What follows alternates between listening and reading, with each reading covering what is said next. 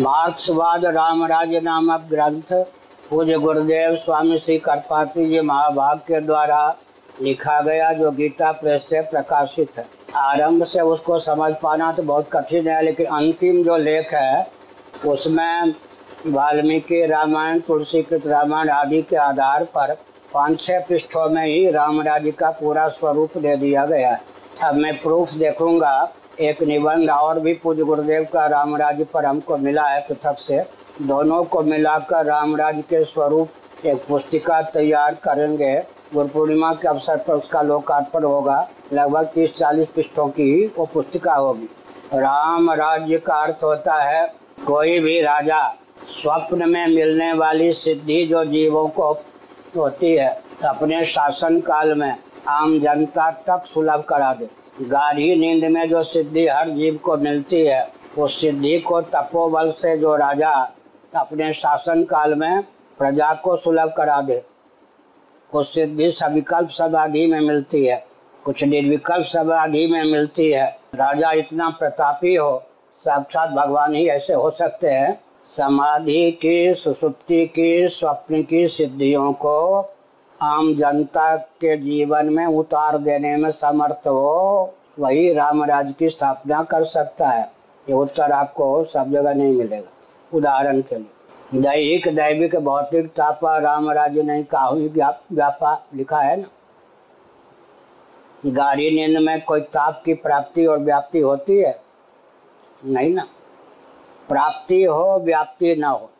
गाढ़ी नींद में न ताप की, दुख की प्राप्ति है न व्याप्ति, लेकिन प्राप्ति होने पर भी व्याप्ति ना हो, ये सुसुप्ति वाली सिद्धि को भगवान राम ने आम जनता के जीवन में उतार के दिखा दिया। अब हम एक उदाहरण देते।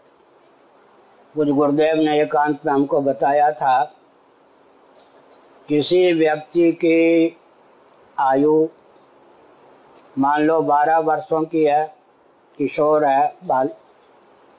अब 12 वर्षों के लिए निर्विकल्प समाधि लग जाए तो 12 वर्ष की अवधि में 12 वर्ष बीत जाने पर 12 वर्ष की आयु में समाधि लगी निर्विकल्प और 12 वर्षों तक लगी रही, तो गणित के हिसाब से उसकी आयु 24 होनी चाहिए, लेकिन 12 ही रहेगी। वहाँ गणित की गति नहीं है। ये समाधि की सिद्धि हुई। कुछ गुरुदेव ने समाधि का स्वरूप एकांत में बताया था, मैंने तो आपको सार्वजनिक सभा में कह दिया। अब थोड़ा देखिए, आज भी भगवान सुखदेव जी आपको या किसी को मिलेंगे, उनकी आयु 16 साल की होगी। सुखदेव जी तो कथा भी कहते थे, परीक्षित को सुनाई। निर्विकल्प समाधि की सिद्धि को व्यवहार में सुखदेव जी ने अपने जीवन में उतार लिया नहीं। रामचरितमानस आप पढ़ते होंगे, देखत बालक बहुकालीना। अभिव्यक्ति की दृष्टि से तो शिव जी के भी बड़े भाई शनकादि, ब्रह्मा जी से शिव जी बाद में प्रकट हुए, शनकादि पहले, ब्रह्मा जी के भी अग्रज हैं कौन? शनकादि। आज भी अगर दिखाई पड़ेंगे तो नंग धरंग 5 साल के बाल गोपाल। चलते फिरते भी निर्विकल्प समाधि को उन्होंने अपने जीवन में व्यवहार में ढाल रखा है। मार्कंडे जी आज भी दिखाई पड़ेंगे तो बुढ़ापे में नहीं होंगे। मैंने 3 नाम लिया, मार्कंडे जी का, सुखदेव जी का, सनत कुमार आदि। तो राम जी के राज्य में किसी के जीवन में बुढ़ापे की व्याप्ति ही नहीं होती थी।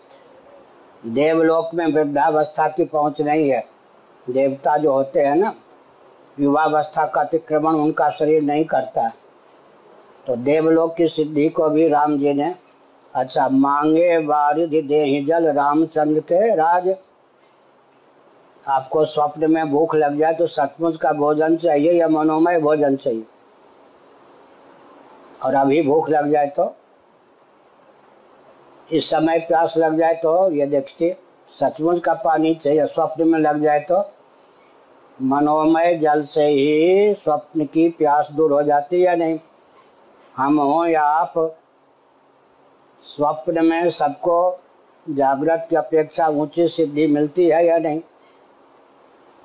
उसका रहस्य क्या है? स्थूल शरीर और बाह्य प्रपंच, इनसे ऊपर भगवान उठा देते। इस शरीर की पहुंच स्वप्न में नहीं है। यहाँ के रिश्तेदार, नातेदार, भवन आदि की पहुंच स्वप्न में नहीं है। बात ठीक है, स्वप्न में सब कुछ मन ही बन जाता है। अंतःकरण ही आत्मा से चेतित होकर पृथ्वी, पानी, प्रकाश, पवन, आकाश, दिक, काल, स्थावर, जंगम प्राणी बन जाता है। स्वप्न की सिद्धि, जब जो चाहता था तब उसके लिए बादल बन के बरस जाता। पड़ोसी न चाहे तो उसके यहाँ नहीं बरसता था। अब ये क्या हुआ? संकल्प सिद्धि हुई या नहीं? एक देवता थे, एक बेटी भी आई थी उनके कुम्हार के घर, जो घड़े आदि बनाते, एक किसान के घर। एक बेटी के यहाँ गए, रोने लग गई, पिताजी कुछ जब तक कीजिए, सब खेती सूख रही है वर्षा के बिना। आंसू पोछा, बेटी लाडली प्यारी होती है। उसके बाद उस बेटी के यहाँ गए जिसके यहाँ ईंट पकती थी, घड़े पकते थे। पिताजी अभी हवा लगाई है, कुछ ऐसा चमत्कार दिखाइए आप जब तक कीजिए कि 10 दिनों तक वर्षा न हो। एक रो रही है कि आज ही वर्षा हो जाए, एक रो रही थी कि 10 दिनों तक वर्षा ना हो। अब कल ही वर्षा हो गई, जिसके ऊपर विपत्ति पड़नी होगी पड़ गई, जिसको खुशहाली होनी होगी हो गई। लेकिन मांगे बारिश दे ही जल, रामचंद्र के राज समझ गए। तो हमने ऊपरी चीज़ें न बताकर राम राज्य का अंतरंग स्वरूप, वो कितना व्यक्ति, हमको जो स्वप्न में सिद्धि मिलती है, हम सामने वाले को जागृत में उतार के दिखा दें तो कितना तप चाहिए हमको। इस समय वो सिद्धि हमको मिल जाए, स्वप्न में जो सिद्धि मिलती है इस समय हमको मिल जाए, सिद्धों के सिद्ध माने जाएंगे ना। लेकिन हमको ही नहीं, स्वप्न की सिद्धि को इस समय हम उतार नहीं सकते। लेकिन राम जी ऐसे राजा हुए कि प्रजा में, सबके जीवन में शुद्धि सिद्धि उतार के रख दी। तो राम ही, भगवान राम ही राम राज्य की स्थापना कर सकते हैं, समझ गए? कोई दूसरा राम नहीं होगा। क्या राम जैसा राजा, राम ही। राम राज्य का रहस्य मैंने बता दी, स्वप्न की, सुसुप्ति की, और क्या, सविकल्प समाधि की, निर्विकल्प समाधि की सिद्धि को अपने राज्य में आम जनता के जीवन में उतार के दिखा दे। 12 वर्षों तक, फिर 2 वर्ष, 14 वर्ष तक। इधर पांडवों तो के लिए 12 वर्ष और 1 वर्ष अज्ञातवास, या राम जी को 14 वर्ष। अयोध्या की जनसंख्या नहीं बढ़ी, और जो जितनी आयु के थे उतनी आयु तक के बने रहे। क्या हुआ? वो तो राम जी ने सिद्धि उतार दी या नहीं? तो राम जी का काम राम जी ही कर सकते हैं। उनकी कृपा से आंशिक राम राज्य की प्रतिष्ठा और भी कर सकते हैं। और अब रही बात, अभी तो चारवाक राज्य भी नहीं है। हिंदू राष्ट्र और राम राष्ट्र, राम राज्य की बात तो बहुत दूर की बात है। चारवाकों का सिद्धांत 5 मिनट और। ऋणम कृत्वा घृतम पिबेत, डाका डाल के, चोरी करके, बैंक फेल करके, राष्ट्र फेल करके, खनिज पदार्थ जंगल को खा करके नहीं। एक एक राजनेता 30-30 पीढ़ी के लिए धन बटोरते हैं, राष्ट्र का क्या होगा? कोई भी दल हो, शोषक शोषक शोषक। हमने क्या कहा? क्या हमने संकेत किया? राम राज्य कैसे होगा? ऋणम कृत्वा, ऋण करे, ऋण तो चुकाने के लिए विवश है या नहीं? डाका डाल के, चोरी करके नहीं। जहाँ कोई डाकू ना हो, चोर ना हो, किसी को अपने पैसे से गुजरना होता हो तो विधिवत ऋण ले, चुकाने के लिए बाध्य है। घृतम पिबेत, पिप्सी, कोका कोला नहीं, चाय तक नहीं। लो जी, समझ गए? चारवाक सिद्धांत के अनुयायी मांसाहारी होते थे क्या? चारवाकों का तो राज्य नहीं है, हिंदू राष्ट्र और राम राज्य। दूसरी बात है जो हिंदू राष्ट्र कहते हैं उनकी आंखें खुल जाएंगी। सुना बौद्धों का शासन था जब शंकराचार्य आए थे, तो बौद्ध अहिंसा के पक्षधर थे। बौद्धों के शासनकाल में गोहत्या नहीं होती थी। उस समय के बौद्ध मांसाहारी नहीं होते थे, परम अहिंसक, मुर्गी उनकी नहीं खाते थे उस समय के बौद्ध। गंगा जी निर्मल थी, गंगा के भी भक्त होते थे बौद्ध। उनका साहित्य भी हमें पढ़ा हुआ है। बौद्ध दर्शन पर ग्रंथ भी हमारे यहाँ से प्रकाशित है, 300-400 पेज। 10 साल पहले यही कंप्यूटर में लटका हुआ है। बौद्धों के शासन काल को आजकल की भाषा में हिंदू राष्ट्र कहेंगे या नहीं? बृहद भारत था, गोहत्या नहीं होती थी, गंगा जी में गंदे नाले नहीं डाले जाते थे, समझ गए? फिर भगवान शंकराचार्य को क्या गरज पड़ी कि उन्होंने वैदिक साम्राज्य की स्थापना के लिए इतना परिश्रम किया? ध्यान गया आपका? चारवाक के तो बात छोड़ दीजिए। चारवाक से ऊपर का सिद्धांत है बौद्धों का। चारवाक तो शरीर को आत्मा मानते, बौद्ध तो शरीर को आत्मा नहीं मानते। चारवाकों का शासन तंत्र नहीं है, बौद्धों का भी शासन तंत्र नहीं है। तो हिंदू राष्ट्र जब हम कहते हैं तो शंकराचार्य को क्या चिंता थी कि बौद्धों के शासन तंत्र से भी उनको सर दर्द हुआ? ध्यान देना चाहिए ना। क्या गाय की हत्या तो नहीं होती थी? आज तो गली गली में सब जगह गौ की हत्या, सब कुछ। तो इसका मतलब हमारे वैदिक ऋषियों का दृष्टिकोण कितना ऊंचा था। अभी तो देश को चारवाक राज्य भी सुलभ नहीं है, बौद्धों का शासन भी सुलभ नहीं है। हिंदू राष्ट्र वैदिक राष्ट्र की कहानी बहुत दूर है। लेकिन अधिक न कह के हम एक गणित की बात कहते हैं संकेत में।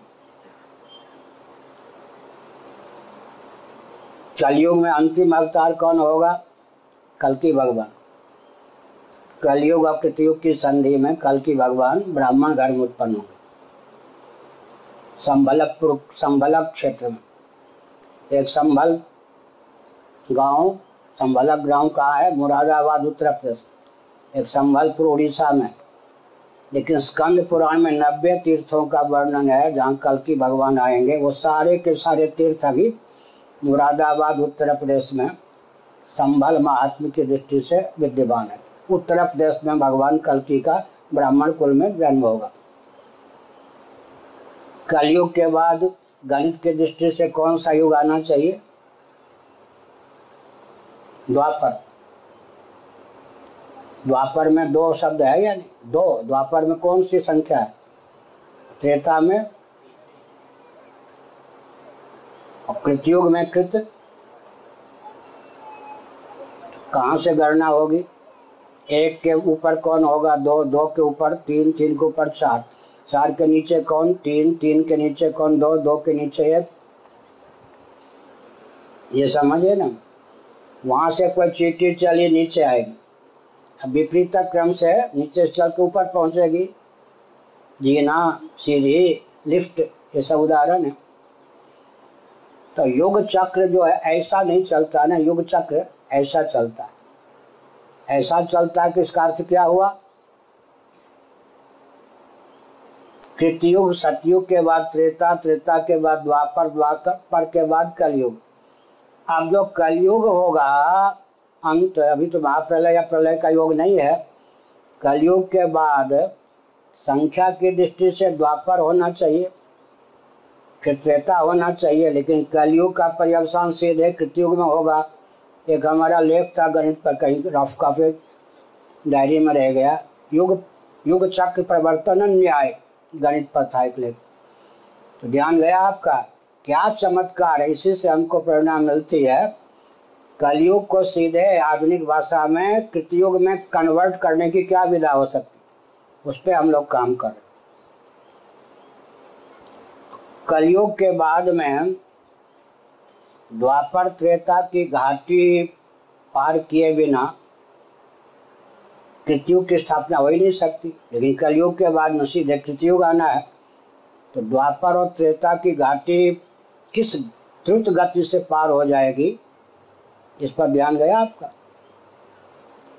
कमल के पत्ते, न्याय की भाषा में शतपत्र भेदन न्याय, कमल के पत्ते 1 2 3 4 100 नीचे से ऊपर, तीक्ष्ण भाले को बलवान व्यक्ति ऊपर से यूं बजारे, एक क्षण में लगे कि 100 पत्ते बिध गए।